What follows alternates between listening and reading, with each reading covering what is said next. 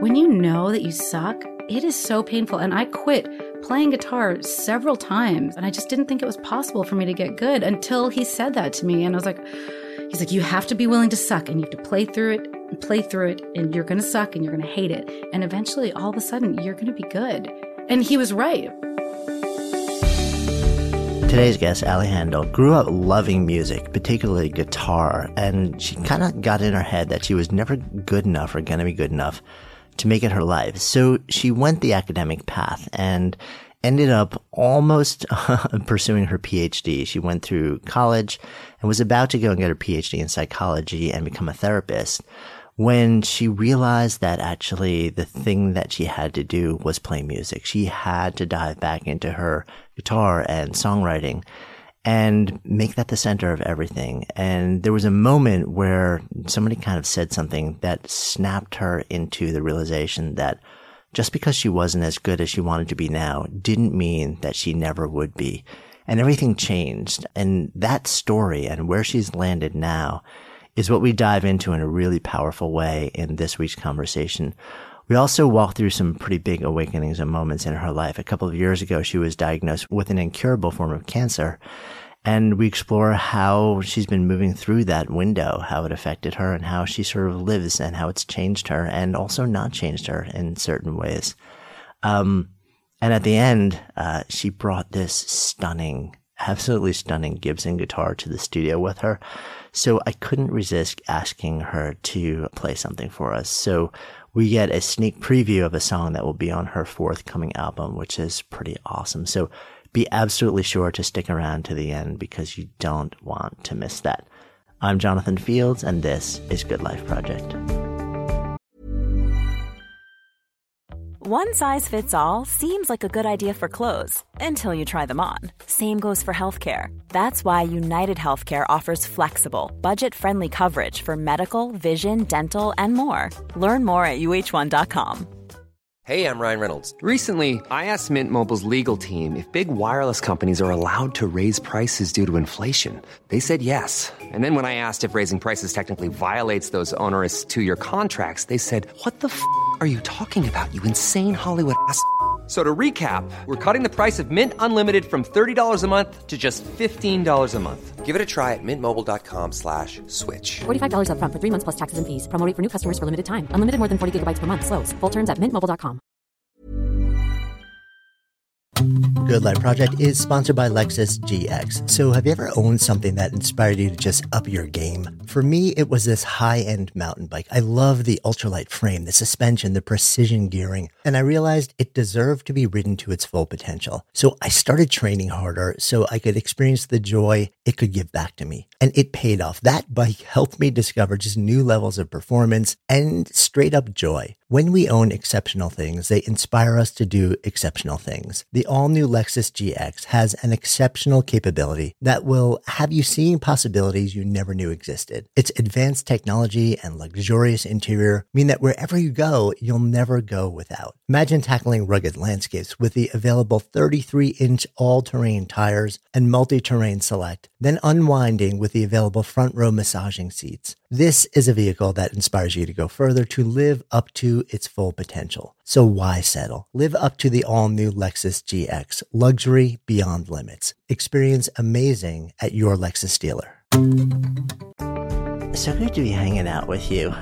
I have so many questions about you and your story. Oh, gosh. And, and I'm looking forward to hearing you play a little bit later too. So, and it's so funny that we end up having this mutual friend, like me from a recent part of my life. And Yeah. you, you met Casey when he was like out in his touring days in LA or something Oh, like really that. long time ago. We both were hanging out at this place called Highland Grounds, which was a coffee shop and the place where all the budding singer songwriters would go for open mic nights. Yeah. And that's where I cut my teeth as a songwriter, as a performing songwriter. And yeah, we knew each other way, way, way, way back then. All right. That's too funny. It's crazy. And he, I mean, talk about a guy who's like done just tremendous shifts in his. I mean, he's still Yeah. so deeply moved and and by music, but he's yeah, amazing, amazing, just sort of strides and shifts in the last few years. Yeah. And so, so you've gone through some extraordinary shifts and changes in the last few years too. But I want to Yeah. take a, a bigger step back first. We're hanging out here. You have this gorgeous Gibson that's sitting in the corner that at some so point I'm going to ask you to pick up and uh, jam with a little bit. And you've got this really amazing career that you built in music. There's a moment in your life, I guess it's quite a while back now. You were in school pursuing, Mhm. about to pursue a PhD in psychology. Did I, I get that right? was. All right, yes. take me there. yeah. Well, I was really good in school for my whole life, not because I'm particularly brilliant, but because I really. Can I swear? By the way, Yeah, you can do anything want. I work. I just tend to.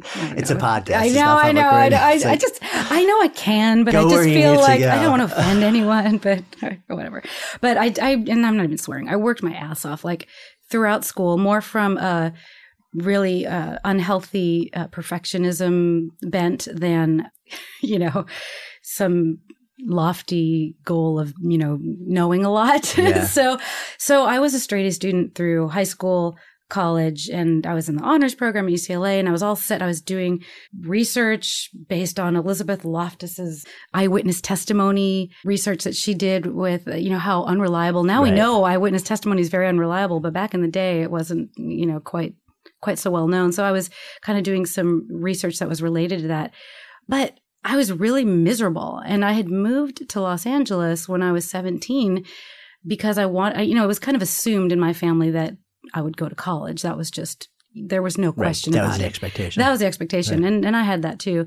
So I figured, well, if I can't like go and be a rock star like I secretly fantasized about, I would go where all, you know, the cool rock stars are. In in my mind, that was Guns N' Roses. And, you know, this was like back right Back when they the were, day, yeah, right. you know, Guns N' Roses was from the Sunset Strip. Right. And it's funny, LA. like, as we sit here, they're sort of like doing their reunion thing Oh now. my but it's gosh. A very different experience. Yeah, people are like, "Are you gonna go see Guns N' Roses?" I'm like, "Are you kidding me? I saw them in a small theater in Yeah. the late '80s when they were brand new, and How they were cool. amazing. Like, I'm not gonna go see them now. I want to keep that memory Right, really totally. fresh. So you're back there. So part of the reason you went to LA wasn't just school, but also because that was sort of in the back of your mind. Yeah. At least you're going to, you're doing like the thing that you have to do, but this is also like, this is the heartbeat of the music scene that you were into. yeah, I was really into metal and all that embarrassing Who stuff. the, that who, um, beyond, beyond well, Guns N' Roses. I mean, my my ultimate the ultimate band still for me is Led Zeppelin, which Yeah. was really before my time, but that was the be all and end all. But when I was growing up, you know, there were the hair bands and the, you know, Bon Jovi. I don't even, Mhm, li- you know, people I don't even listen to. Yeah, well, I hated Poison. I'll just have to say, as a guitar player, I hated Poison. But Skid Row, you know, Right. people who now I don't really listen to. But, um, Nah. you know, but I was also raised on really good music like Carole King and, you know, Dylan and the Right. Beatles. But, you know, when I was a teenager, I went to every single metal show, Metallica, Ozzy. That's what, that was kind of like my thing. So I grew up in that kind of guitar hero era right. and very macho. were you playing era. when you were a young kid also? I was playing, but I had no confidence and I was not very good. And so I just thought, well, I'm just not very good at this. Like I had no concept that maybe if I practiced for a while, I could get as good as all those other Mm. people. I just thought I would just must, must not be very good, but I never really stopped. I still did it. I just felt really bad about myself and I never played in public. It was, you know, I sang, I sang a lot. I was always in choir. And actually when I started college, I was, I was a double major. I was a music major and a psychology major. So, um, but So by the you- time I ended, I, you know, I, I had, uh, gotten vocal nodules and I was singing oh, opera. wow. Yeah. So I, Wait, I wait, wait, yeah. You can't just gloss over. you're like a heavy metal Zeppelin fan, Carole King, and you're singing opera in school. Well, that was all I could study. So I was a Ah. music fan and I just loved music and I wanted to learn as much as I could. So I decided to be a music major.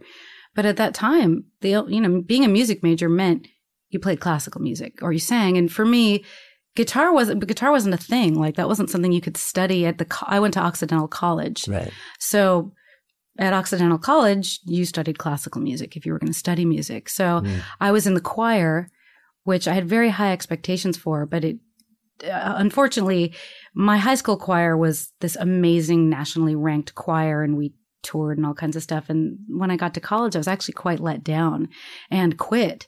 And then I discovered I also had vocal nodules, which I was like, well, I guess I'm just not meant to be a singer. I'm just, Huh. you know, and so I, I stopped. And when it came time for me to switch schools, I wasn't allowed to double major. So I'm like, I'm just going to do this psychology thing, get my degree, you know, and kind of do the right thing. So, in the back of your mind, had you kind of closed the book on music as a, a meaningful part of your life at that point? no, no, I hadn't, but I was very conflicted about Yeah. it. You know, I was still going to every concert I could. You know, I I would even go like when I first moved to LA. I mean, I would go to concerts by myself. I'd go hang out on the Sunset Strip by myself because I didn't have any friends who listened to that kind of music. Everyone was into like Depeche Mode and whatever, you know, like stuff I was not into. So I'm would go was, to I was the weirdo who was into Depeche Mode. And, That wasn't and the- weird. That was normal. And Zeppelin see, that's- and, that's- and Dylan that's at this all awesome. like all at the same time. I was like, Yeah. I was a DJ also, like way back in the day. So I would I would play anything as long like my rule was if it's good, it's good. Yeah. Well, I think that's I was very very narrow-minded as Mm. a as a teenager in terms of music. I was a weird musical. I don't think it's that weird as a teenager to be narrow-minded, but I was like really into metal and part of it I think was also as a girl who played guitar, which was really uncommon back then. I wanted to be tough, you know? It's Yeah. like I wanted to be tough and I listen to metal and I'm this girl who can rock and, you know. So, you know, I didn't like pop music and but I did love Prince. I mean, I, there were things I did love. You How could you not? I know, Prince. and what a guitar like- virtuoso. So who were Yeah. your? Because I know like this. So this was the eighties ish. Yeah, Or, yeah. Right. So that 80s, like, 90s, yeah. Who were the? What was that? Lita Ford or? I guess. But right. But other was than, like- nobody. right. No, I mean Jennifer Batten with Michael Jackson, but I didn't like Michael Jackson. Like that wasn't my Huh. thing. That was pop music. Yeah. You know, I mean, so it really wasn't. And Jennifer, like I, I wasn't that good. So I wanted to be able to like rip like Yngwie or whatever. But like I was, I never got to that point. My style was much more sloppy, like Jimmy Mm. Page and my, you know, Joe Perry, like my favorite, you know, real melodic players. But I wasn't, I couldn't play like that at that time. I just, I, I was a wannabe, you know, and you know, I would learn stuff and I could play riffs and I could play songs, but soloing was a really big block for me mentally. And I really had this feeling that I just I couldn't do it. And it just did not occur to me that I I could if I kept working at it. But yeah. you know, it wasn't until much later when I had one of my many guitar playing boyfriends gave me some advice that really helped me break through that. What was it? You've got to be willing to suck. and not in that way, but you've got to be willing to like really suck.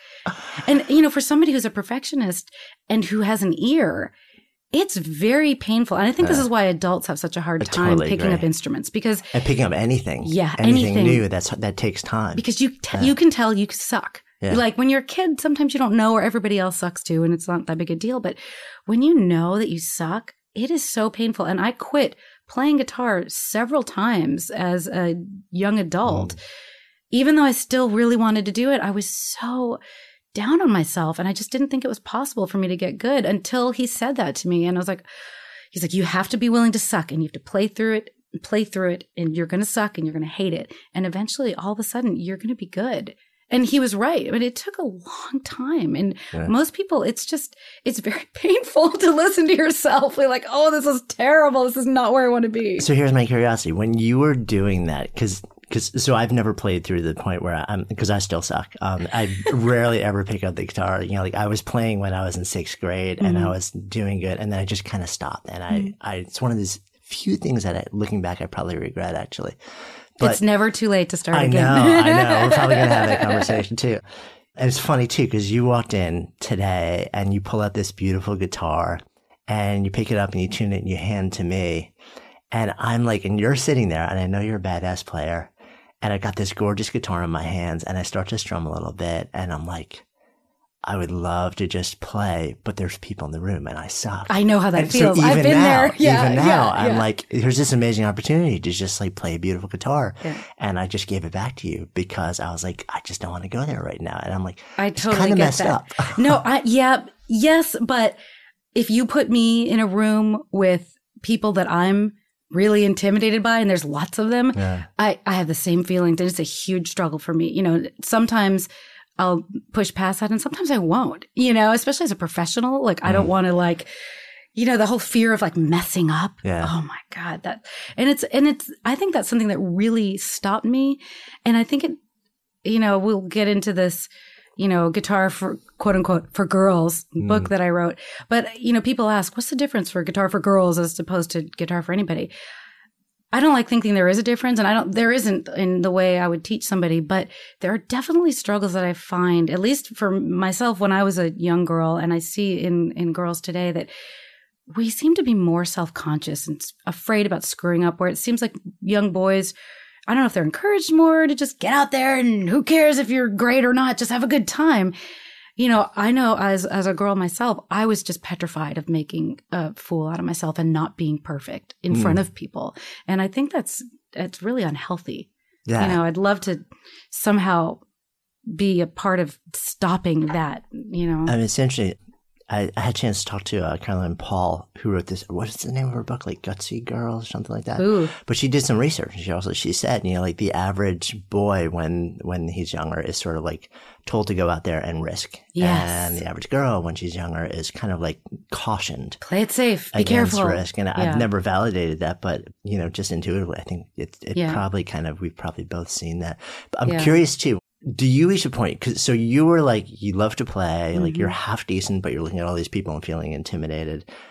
Was there a, a, conversation in your head that was kind of like, I don't, it's not, not just that I don't want to suck for my own mm-hmm. ego, but because I'm the woman in a world where there are very few of us. yeah. Like, I mean, that played a was, part. Like, did that? Little part. Yeah, yeah, for sure.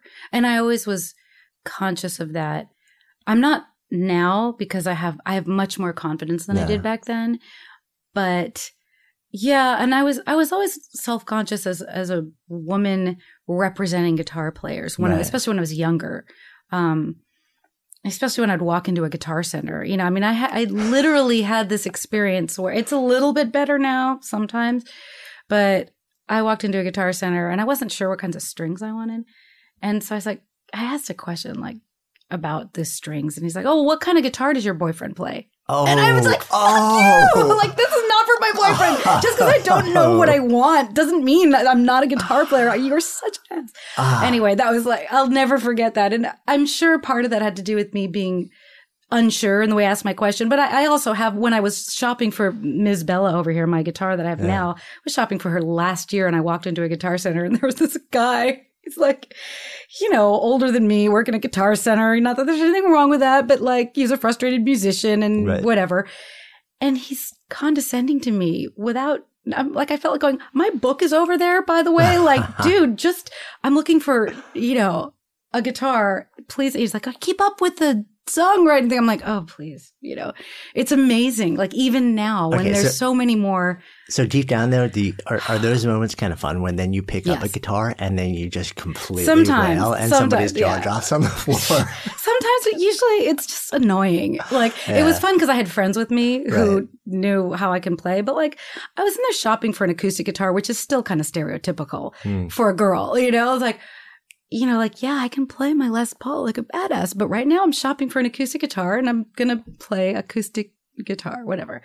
And that I, I hate being stereotypical. Like I've always kind of chafed against that. Just, I don't know why. I just mm. always wanted to be tough and I wanted to be different, I guess.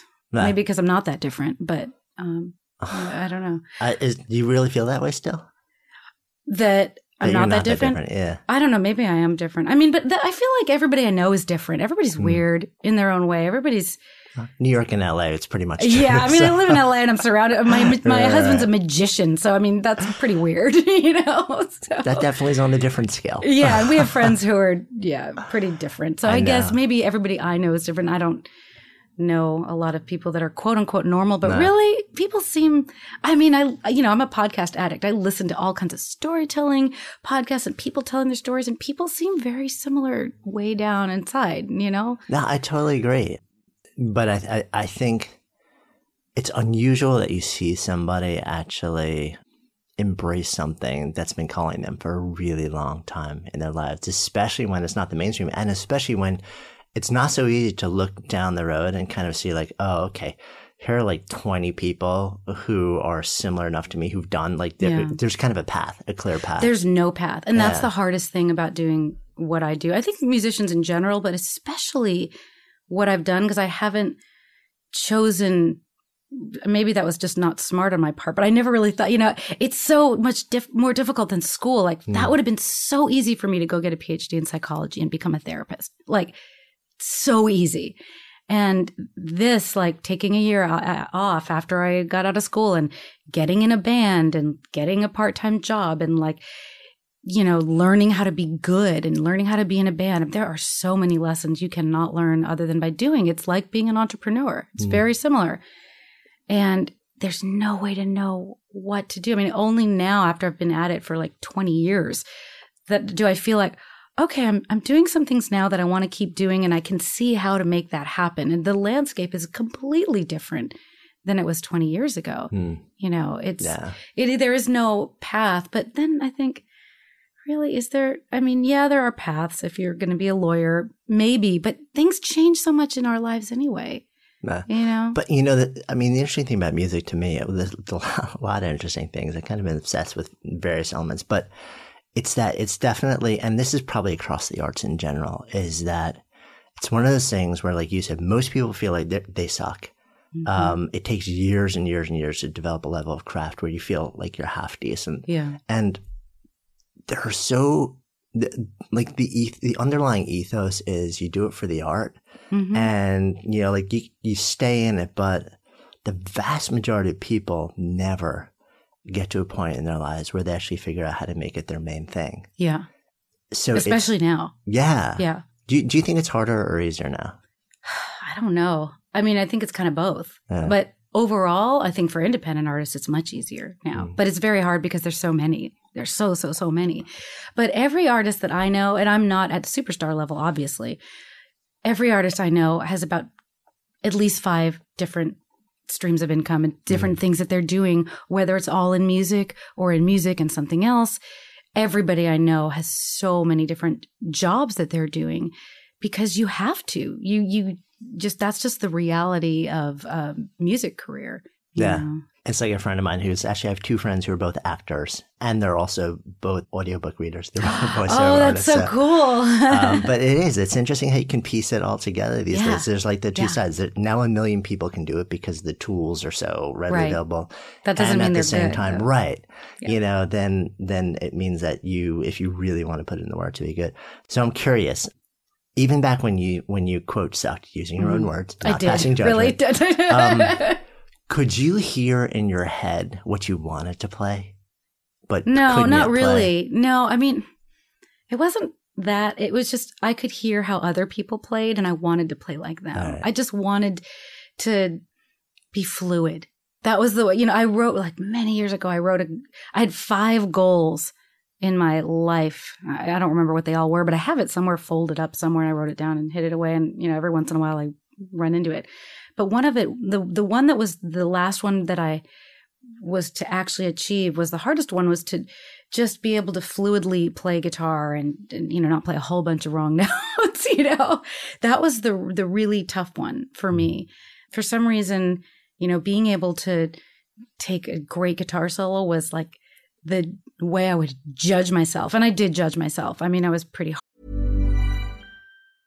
Hi, this is Matt and Sean from Two Black Guys. with good credit. From a local business to a global corporation. Partnering with Bank of America gives your operation access to exclusive digital tools, award winning insights, and business solutions so powerful you'll make every move matter. Visit bankofamerica.com slash banking for business to learn more. What would you like the power to do? Bank of America, NA, copyright 2024. Good Life Project is brought to you by LinkedIn Ads. So, have you ever felt the challenge of reaching a key decision maker in the B2B world? Imagine connecting with a billion professionals, including 180 million senior executives and 10 million C level leaders. Well, LinkedIn Ads provides precision targeting and measurement tools tailored for B2B marketers, outperforming other platforms with two to five times higher ROAS in technology. Plus, 79% of B2B content marketers vouch for LinkedIn Ads' exceptional paid media results. What sets LinkedIn Ads apart is their understanding of the complex B2B landscape. They have built a platform to support you through intricate decision making processes. I've actually tapped the power of LinkedIn ads a number of times to help grow our work focused venture, Spark Endeavors, and I've been seriously impressed by the performance. So if you're ready to elevate your B2B marketing, try LinkedIn ads. Make B2B marketing everything it can be and get a $100 credit on your next campaign. Go to linkedin.com slash goodlifeproject to claim your credit. That's linkedin.com slash goodlifeproject or just click the link in the show notes. Terms and conditions apply.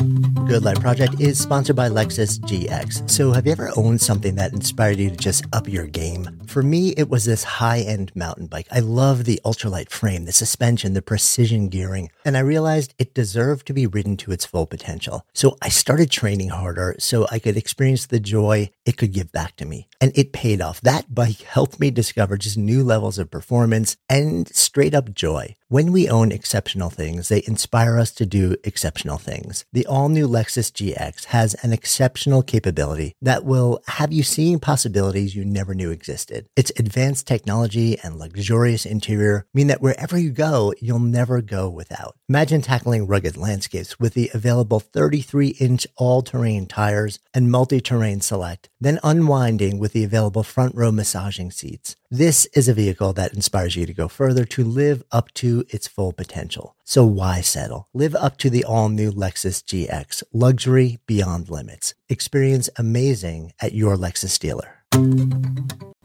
Good Life Project is supported by Dell, so seasons change. So why not your tech? Upgrade now during the Dell Technologies Summer Sale event and save on select PCs like the XPS 16 powered by Intel Core processors. You'll be able to bring your most intensive project to life with built in AI, minimalistic design, immersive visuals, and cinematic audio. Plus, complete your dream setup with deals on select monitors, mice, and more must-have electronics and accessories. When you shop at Dell.com slash deals, you'll have access to exceptional tech and electronics, plus free shipping on everything. Amazing prices await you for a limited time only at Dell.com slash deals. That's Dell.com slash deals, or just click the link in the show notes. Harsh, but how I would judge, you know, if I had, you know, made it to the level I really wanted to or not. So I'm not saying it's healthy. I'm not saying anyone else should. I, I, try to not, you know, not be so harsh on myself anymore, but it's tough. I think it's like something either you're born with or you learn or both. And, you know, I have parents who are both pretty hard on themselves. So uh, I think I learned it and I was, you know, ingrained with it. All right, so now, so now you mentioned your parents. Curious what the what the conversation was when you made the decision. You're like, you know what? I'm not going to do my PhD and be a therapist. Yeah. I'm going to play guitar. Oh yeah. I mean, granted, I know it was like a past life, but no. I'm just kind of always curious how people navigate like that. It was those hard. Moments. I mean, my parents were nervous about it mm. for obvious reasons. I mean, I did have a college degree, so that was helpful in terms of being able to support myself, which was nice. But my mom was definitely initially more supportive in the whole follow your dream type of idea. And my dad was very skeptical up until a few years ago. I mean, now that uh, you know, I have my own business and I have this book. You know, it was very validating to have a major music publisher publish a book that I wrote. That was mm-hmm. like, to him, you know, it's that kind of others validating what you do right. really helps with the parental units. So that was very helpful. And then also I'm a lot better now than I was 20 years ago. Like I'm a lot better. So he has seen me perform and he's like, Oh, she's actually pretty good, you know, and now mm-hmm. he's really proud of me. But I think it's because I've been able to, you know, I've been doing this for a long time now and I'm able to make it on my own. And he's like, Well, you're making on your own. He's also you know, older and wiser. And I think he appreciates that, you know, money isn't everything and stability is really important in life, but, mm. but money isn't everything. Yeah, I mean, as a parent, you know, I want my kid to be happy. I also want my kid to be safe. Yeah, and we we all yes. we so often equate money with security and safety. Well, and it's true. I mean, to a certain degree, it's true. And I have friends who are quote unquote starving artists or struggling artists, and it's really hard to watch. And I, you know, in whatever ways I can, I try to help support my friends and just other musicians in, you know, really erasing that poverty mentality. Because I don't think, you know, just because an artist, you do not have to be struggling. I really am a firm believer in that. So what do you what do you think is the difference? Is do you think you could take one of your friends who's struggling without any change in their skill level and if they were able to change their mindset, their lens, uh, something like a, a set of other things. Like I'm always curious what so in a space like art, music, mm-hmm. you know, mm-hmm. painting, whatever it may be, you have a small number of people who are at the top who are making gobs yeah. of money and yeah. they're famous.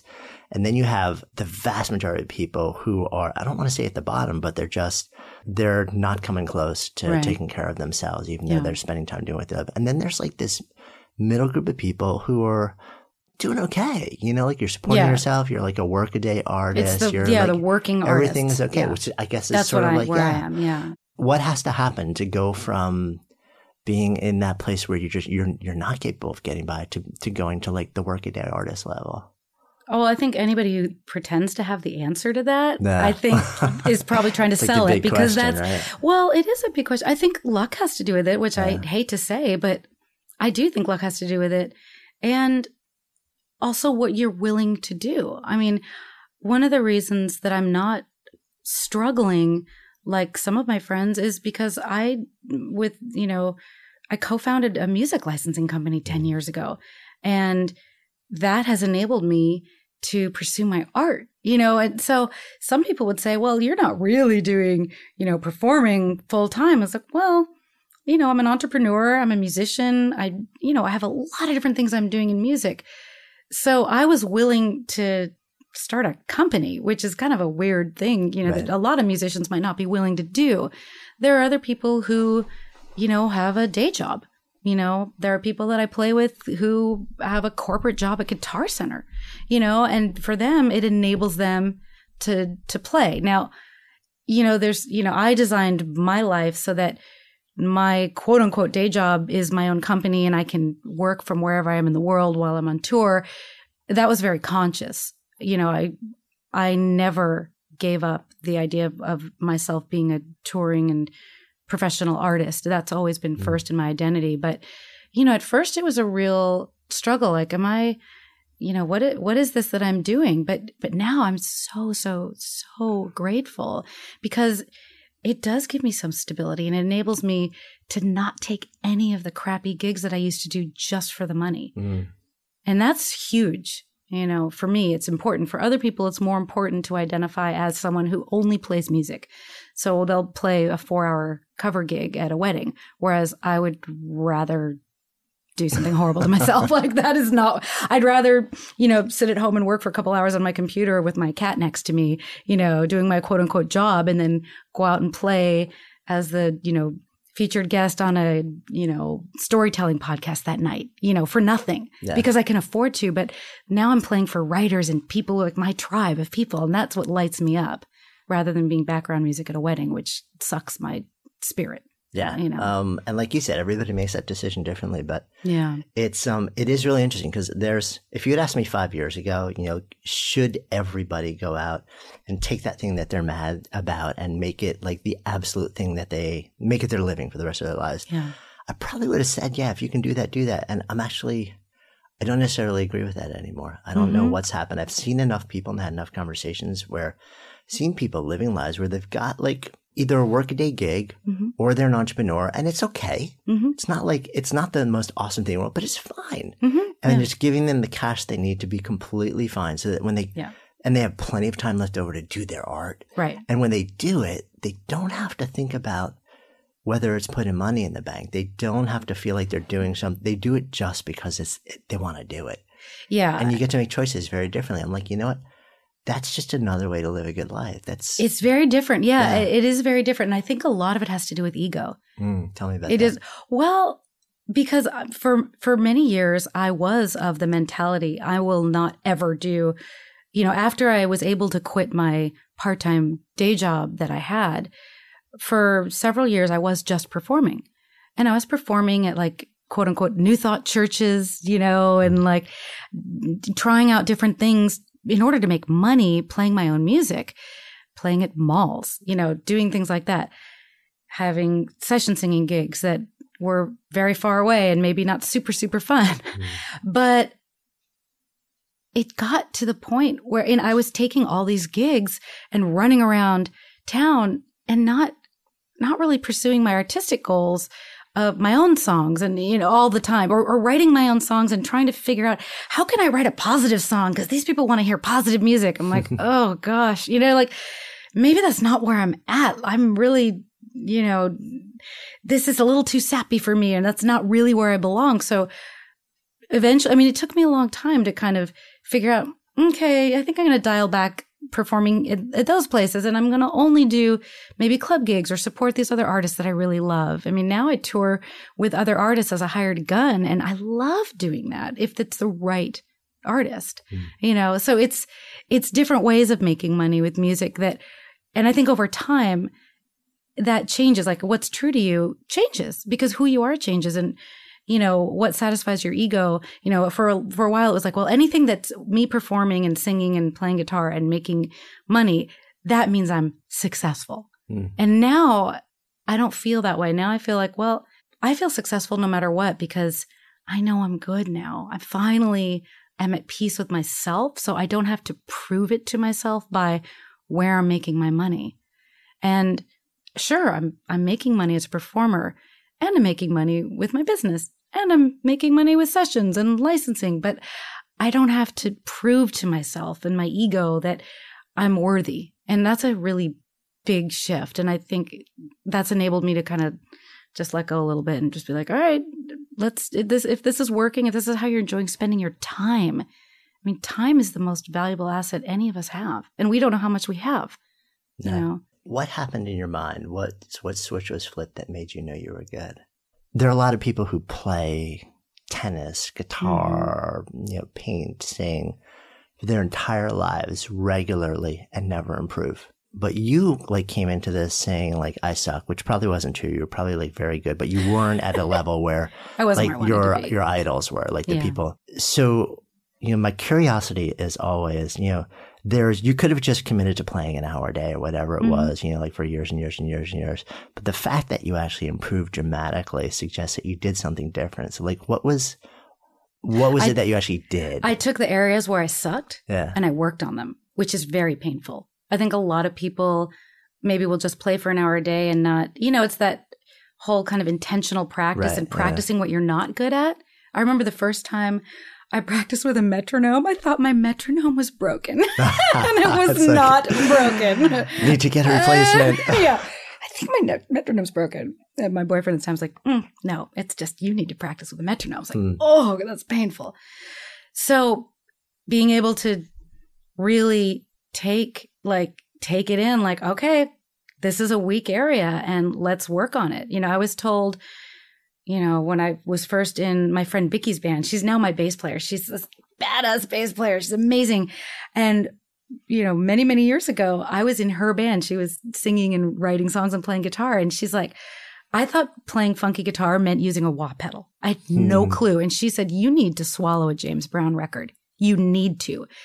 And so I did. And I learned how to play every guitar part on the best of James Brown, the big box set, you know. And it took a while but now I'm pretty funky. And and it was hard. Like and it was hard to hear that. You are not good. You are not good at this. You need to learn how to do this. It was very painful. But you know that's how you get good. Yeah and that's but- how you get proud of yourself and that's how you build a self-esteem. And i think it just took many years of getting better you know and as a singer the same thing. I mean i'm doing things now that i couldn't do just a few years ago what kept you in it? I mean, because each one of those moments where somebody says you suck, or you experience something where somebody says you don't know, like what you know, yeah, yeah there, there are two responses, right? One is, all right, so I don't, and I'm never gonna. So why bother? Like I, but that I, was I my response several times. So like, where do you find the the grit to keep coming back and back and back and back and back? Is that? Do you have any sense for for that? Yeah, I was absolutely miserable and depressed and hated my life if I wasn't mm. pursuing music. I was really depressed for most of my life, really depressed, and you know, I now have this philosophy that comes from a Thelma and Louise, the movie Thelma and Louise, and it, it's from a movie, but it's so true. It's you get what you settle for, and I could not stand to settle for being less of a musician than I wanted to be because I was so miserable when I did put down the guitar for several years. Mm. I would go to concerts and I would be super jealous. And that's a horrible feeling to have. And it's not that I don't still get jealous of people, but now when I get jealous, I'm like, oh, that's something that you might want to try doing because Right. It's like motivation. it's now than- a little yeah. bit more motivational. But, you know, it took me a long time to get there. I, it, at first, it discouraged me and I put down my guitar, you know, and I stopped singing. And it wasn't until I recognized, like, okay, well, you could just be miserable and depressed for the rest of your life. Is that what you want?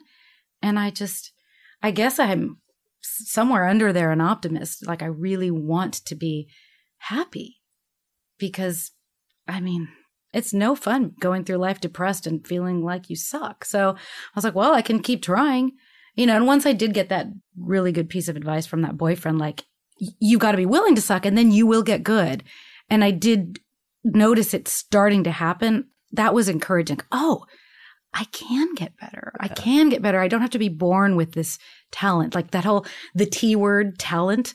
You know, I think that's so damaging, especially to young people. Mm. You're so talented. It's like, well, I wasn't this talented five years ago. You know, people come up to me like, I wish I had your voice. It's like, yeah, well, I didn't have my voice. You know, I worked my ass off for this voice and I still do because there's still a lot of stuff I can't do. You know, and there probably always will be, but but I think now I think it's fun because I think it's fun to try, and I, I'm okay with being who I am, which I wasn't for a long time. Yeah. And you also Mm. have a history now where like you've actually seen where you've been and you see where you are now. And Yeah. it's like your own experience proves that an astonishing amount of growth is possible. Yeah, and So, that's like, so you don't helpful. have to just go on faith anymore. Exactly. And Yeah. I'm somebody who I was raised an atheist. Mm. I had no faith. I still pretty much have not not a lot of faith in lots of things. And that was a really hard thing for me and that was one of my questions in my life and I don't think I've still answered it yet, but how do you have faith in something you can't see?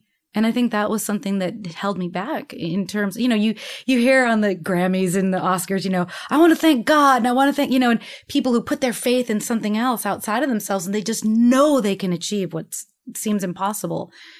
I didn't have that. And I think that's why I didn't go for it. I didn't have any faith and I mm. didn't have any proof that I could do it. You know, now at least I have a little bit of proof like, oh, I can get better, you know? Yeah. Well, it's like now you have, I mean, you have faith based on the fact that like you, your own abilities, your Right. own work ethic has proven it. Like from the Yeah. inside, whether you, you know, somebody may look at that and say there was divine inspiration that you didn't, don't even know was there, but you can at Maybe, least look at yourself and say, you know what?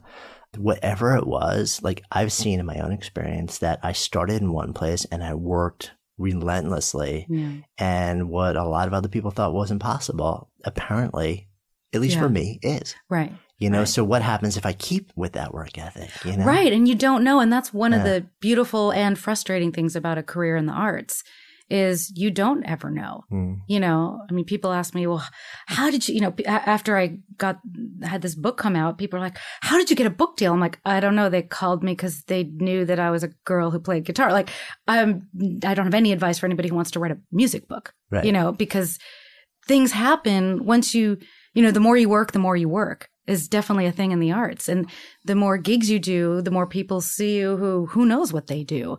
And they offer you opportunities that you never would have imagined. I mean, hmm. most of the opportunities that I list in my bio were not things that I auditioned for or hoped for. They were just things that, like I got called the night before a session and ended up singing on a Neil Young record. Like that's, that's because I was singing. It was only because I was singing and people knew that I was a singer. That was not because I was auditioning for anything. A lot of things I auditioned for, I didn't get, you know? So it's like, you just, you have so little control over that, Yeah. you know? It's it's so interesting too though because across a lot of fields, you know, so I speak, Yeah. and there are folks who say that for if you want to break into the field, you know, you should always value yourself and never ever ever speak for free I actually disagree with that. I think like A, I think free is a complete fallacy. It's never free. Mhm. It's always about like the bundle of cash and non-cash compensations. You know, like, Yeah. and there's like real exposure, there's fake exposure.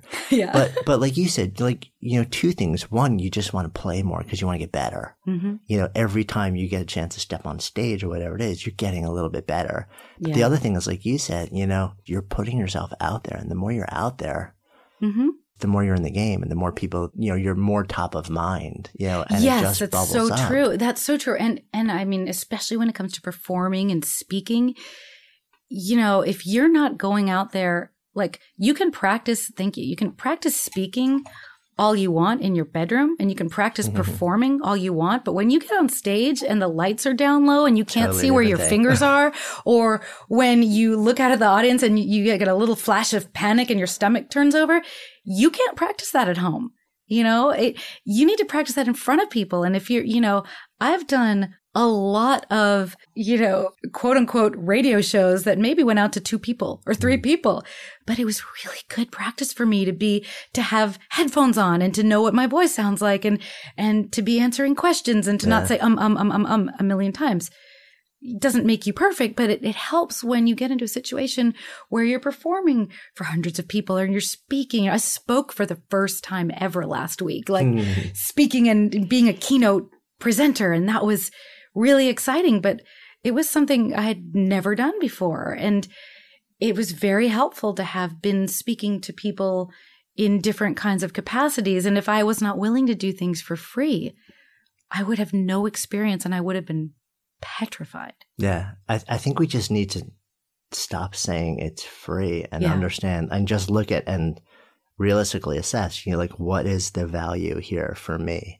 Right. Regardless of you know, whether there's cash on the table or not. Like, is there, what's the genuine value? Cause yeah, it's just, you know, there's value in having somebody bring together three people, if it's three people, so that you can practice what you can't practice alone. There's value Mhm. in, you know, just being out and about. And who Um, are you hanging out with and who are yeah. you meeting? I mean, I first heard you speak at the World Domination Mm. Summit.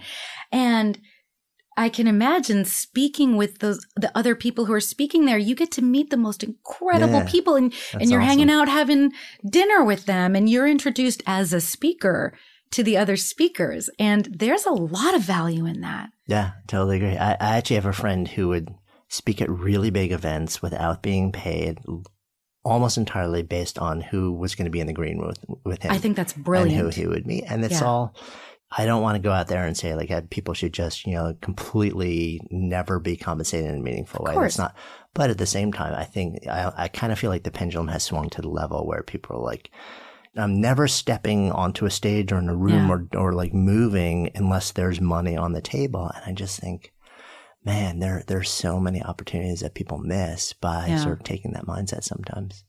Yeah, I agree. And, you know, when I meet, I know I've had the opportunity to meet and work with some artists who are at these huge, high levels, uh, you know, maybe I'll someday be lucky to attain, but they're much more rich and much more famous than I am. And they will do gigs for fun Hmm. sometimes. You know, if it's the right mix, like you say, or if it's for a charity that they really believe in, or they're not so consumed always with the money, at least in, you know, the singer songwriter arena and maybe the rock arena. Maybe it's different in, in different arenas, Yeah. but a lot of artists that I really truly respect and look up to, it's not all about the money. That's not why they're in it. And m- I am the first person to say, earn money, get paid for your Yeah, art. And, and neither of us I'm are saying really, like, right. like- I'm adamant about that. Like you value yourself. right. And I'm also really into doing things because for the joy of it. Because that's why I started playing music. I didn't start playing music to be rich and famous because otherwise, I'm a huge failure. You know, it's like, and I don't feel like a failure at all. Now I feel really successful because I'm great at what I do and I, it brings me all over the world and I meet amazing people and I get incredible opportunities. And it's not directly correlated to my bank statement. Mm. You know, it's partially correlated. It's it is partially correlated, but not not completely, Yeah. not hundred percent. No, I, I think the big takeaway is yes, we all like we we're saying you should be fairly compensated. Yeah. Like whatever it is at whatever period you are, you know, like in Yeah. your development as an artist, expect fair compensation. And at the same time, the mix of what's fair is going to change radically Yeah, as you definitely. move throughout your career. Definitely. You brought up the book a couple of times. So tell me what this is and so how it came about. yeah so this book it's a book called guitar for girls and it was put out by hal leonard which is a major music publisher. They you know it's in all the guitar centers and stuff which is super cool. But when they first called me about they were like well we we have this idea. We want someone to write a book called guitar for girls. Would you be interested? And i'm a feminist. Like i am for girls? Like why guitar for girls? That's kind of my first thing. And that's what a lot of people ask me. Hmm. But the more I thought about it, I thought, well, if some someone's going to write this book and it's going to get a big platform, so it might as well be me, somebody who cares about what I say to girls. And there was already a competing book out there that I was not very fond of. Well, let's just put it that way by their, their by their main competing publisher that was, you know, very girly and it's all about, you know, guitar playing guitars that are shaped like flowers and hearts and i mean i love purple sparkly guitars do not get me wrong i really i still want a sparkly guitar but but to me i really wanted to present songs that were empowering uh, with messages that weren't just about you know finding my prince charming you know which is kind of how i was raised uh, you know i mean i guess you're just raised differently in different times This story is presented by Invesco QQQ, the official ETF of the NCAA, produced by ACAST Creative. 25 years ago, Invesco QQQ rethought the investing landscape by providing access to the NASDAQ's 100 most innovative companies, all in one ETF. With Invesco QQQ, investors saw all the possibilities that innovation could deliver. Personally, I had a wake up call in my 30s that led me to invest deeply in myself to unlock new possibilities. I walked away from a career as a lawyer, overhauled my lifestyle through mindset and exercise and nutrition, and completely reimagined my career. And it was unsettling at times, but that investment in my potential allowed me to live so much more creatively and with purpose and passion. Invesco is proud to sponsor the new Ways to Win podcast, hosted by longtime coaches and mentors Craig Robinson and John Calipari. So, in Ways to Win, the coaches use their on court wisdom to solve for off court problems and help you find a winning formula for success. In this clip from the show, we'll hear Craig share his advice for weighing a decision to switch from investment banking to full time coaching. Let's take a listen. The advice that I would give somebody who's weighing a decision that is less risky or more risky, I always tell them to work back from what they're wanting to accomplish, right? What the reward is, what's at the end, and work back and try and set yourself up to get to where you want to get to. Because sometimes taking a risk is the right thing to do to get something that you want.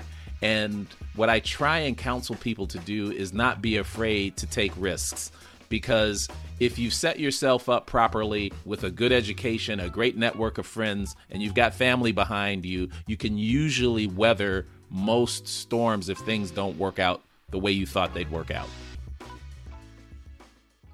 So listen to Ways to Win wherever you get your podcasts to get more wisdom from Craig. Nobody knows what's ahead, but one thing's for certain. You can access tomorrow's innovation today with Invesco QQQ ETF. Let's rethink possibility. So thank you for listening to this special story brought to you in partnership with Invesco QQQ and produced by ACAST Creative.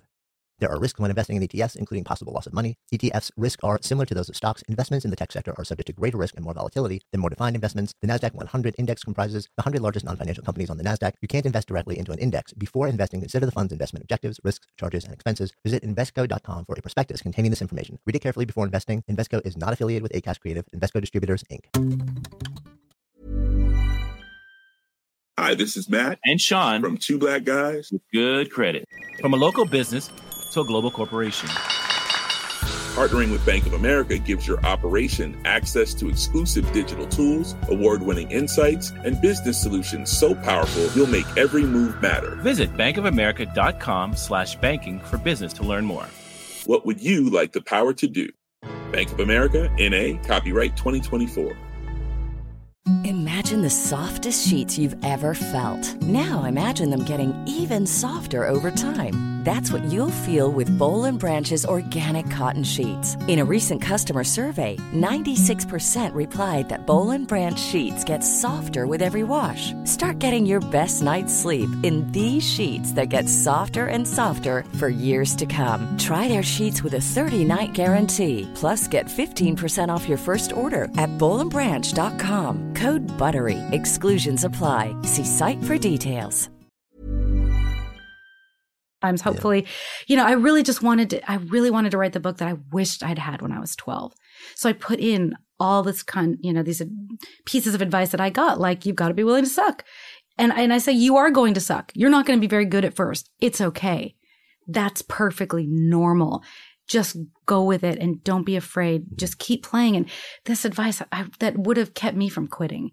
And i i searched for pieces of advice from female musicians, singers, and guitar players. And I included songs all by female artists and almost all by female songwriters, including Ani DiFranco, who is one of my biggest heroes. Mm-hmm. And the song that I made sure I put in there is a song called Not a Pretty Girl. And the first line is, I'm not a pretty girl. That is not what I do. And to me, that's just something I just want every girl to hear. Like, you don't have to do that pretty girl thing if you don't want to, you know? And um, you know, things that I didn't really quite learn, but I, I hope the next generation learns, you know, yeah. and has an easier time than I, than I did. That's awesome. So I ended up writing it and I'm really proud of it. And now it's out there. And, you know, people say, Oh, are you going to write a follow up? And um, no, I don't feel the need to. Like I said what I needed to say. Right. You did the you book. I did the book. I'm, I'm good with it. I'm really happy. I'm really proud of it. And I actually find when I sell it at shows, the people who are buying it are women in their 30s and 40s huh. who played a little bit yeah. and then were discouraged.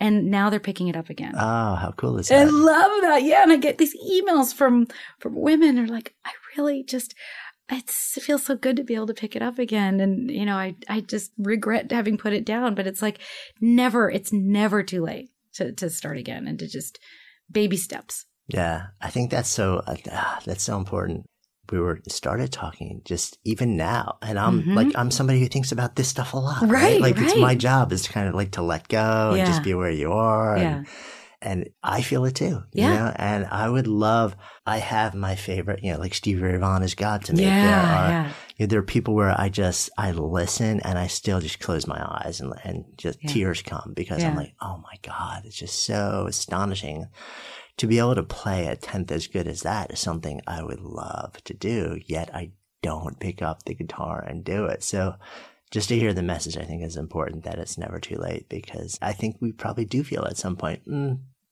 Yeah. And it's just not like in 10 years, most likely you will still be here.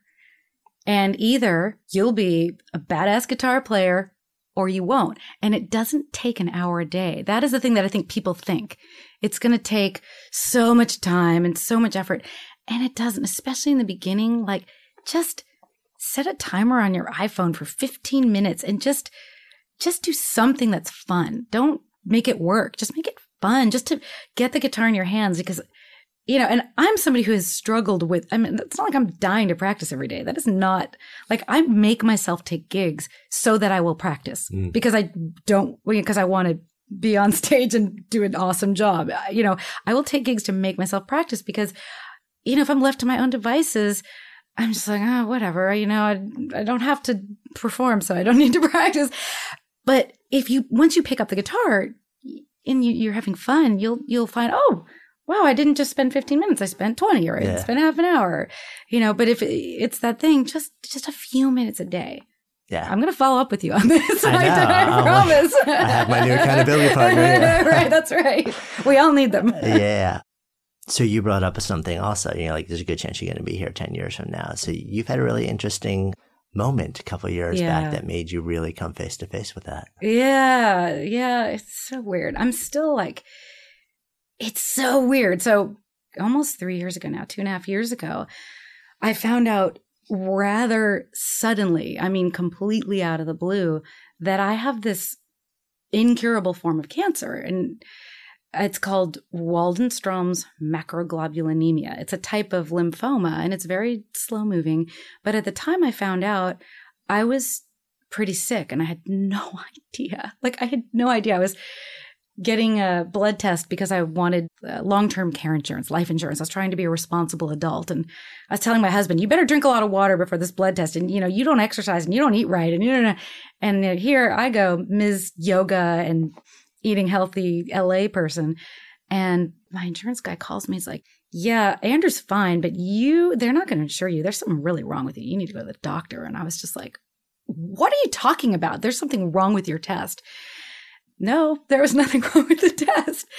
So I ended up getting treated uh, with a pretty mild form of chemotherapy, but it it really it changed everything, and it and it didn't change everything. Like it was really it's a mind fuck to you know excuse that. That's really just what it is. It's total mind fuck.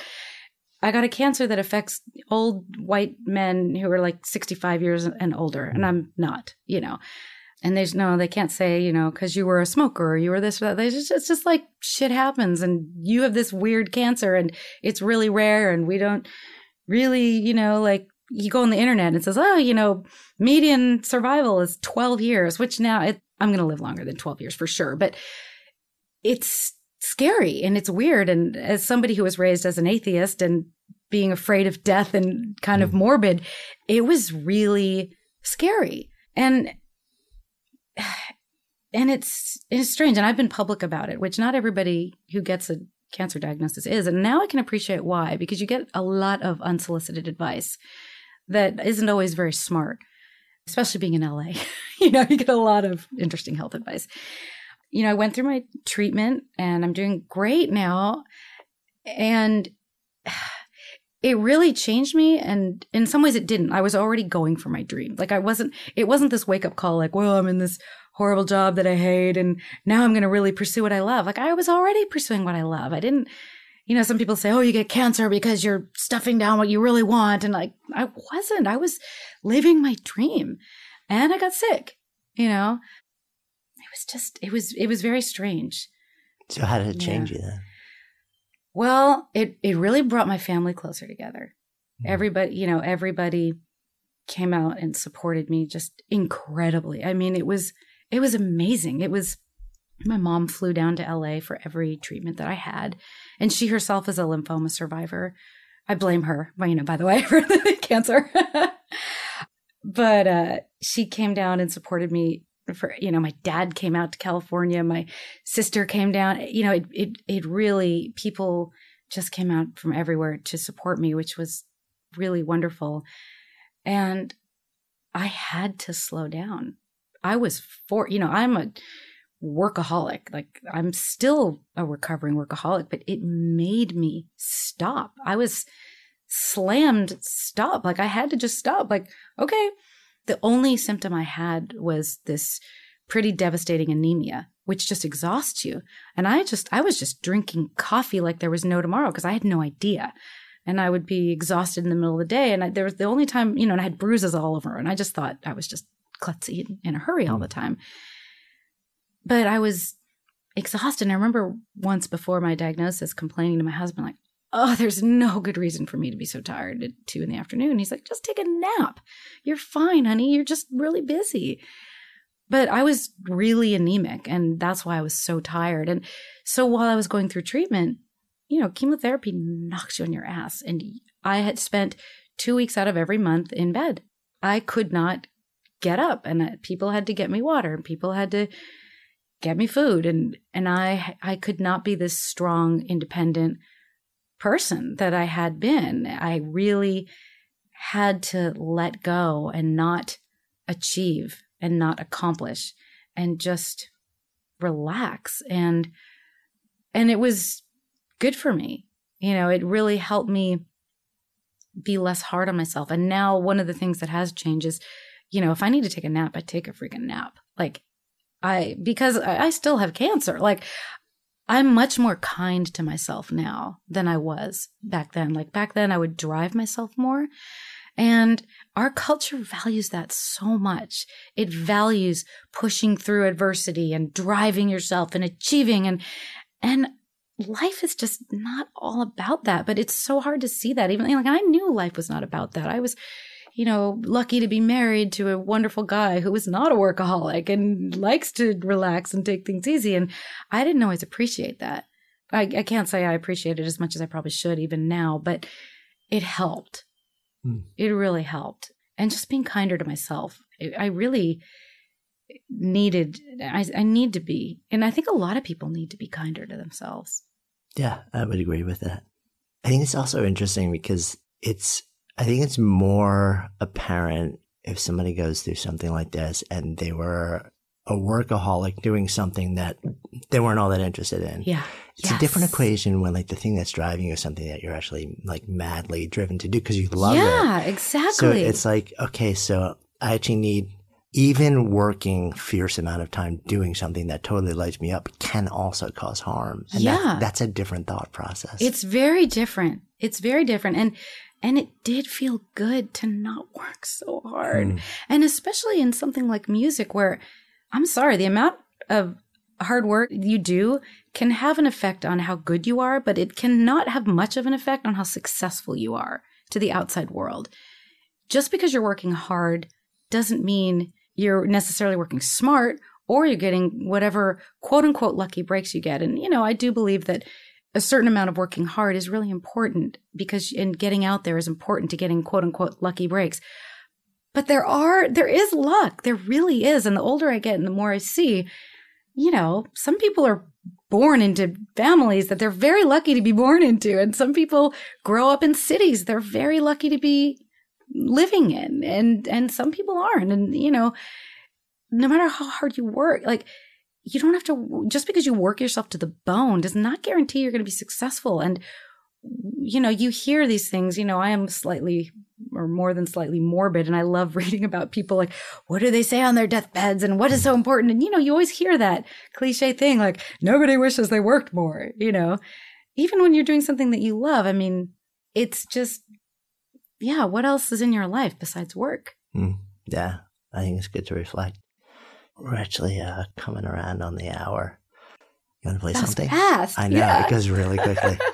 all right i'll take off my headphones for this all right let's see this one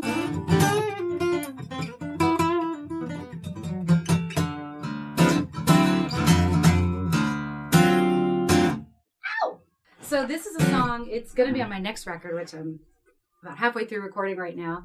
It's called "You Get What You Settle For." Uh, talking about my philosophy from Mm. way back when. Yeah, this is it. There we go. One, two, bang.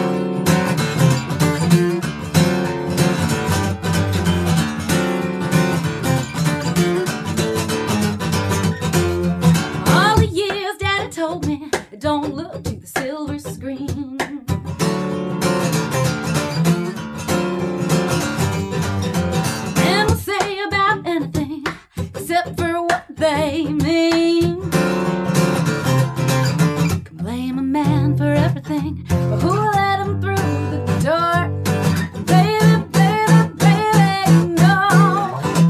Get what you settle for.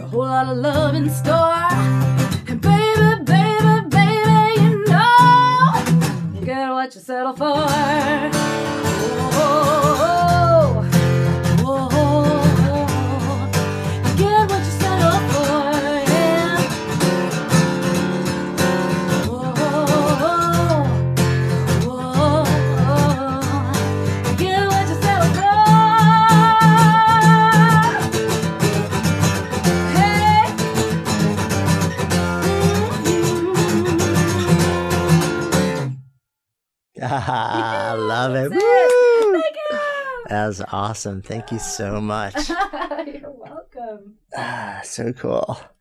It's like my own little private concert. Woohoo! Sweet. Thank you. That was so wonderful. oh, thanks.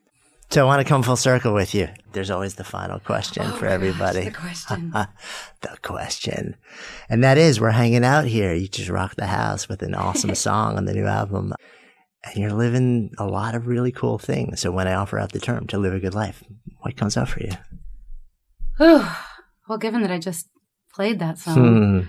not settling, which I don't really want to an- answer with a negative, but I guess the flip of that is to keep on keeping on, you know, until you're happy and, and helping others to be happy too. And that sounds, ah, being happy, it sounds so cliche, but I guess, I guess that is, you know, like not settling.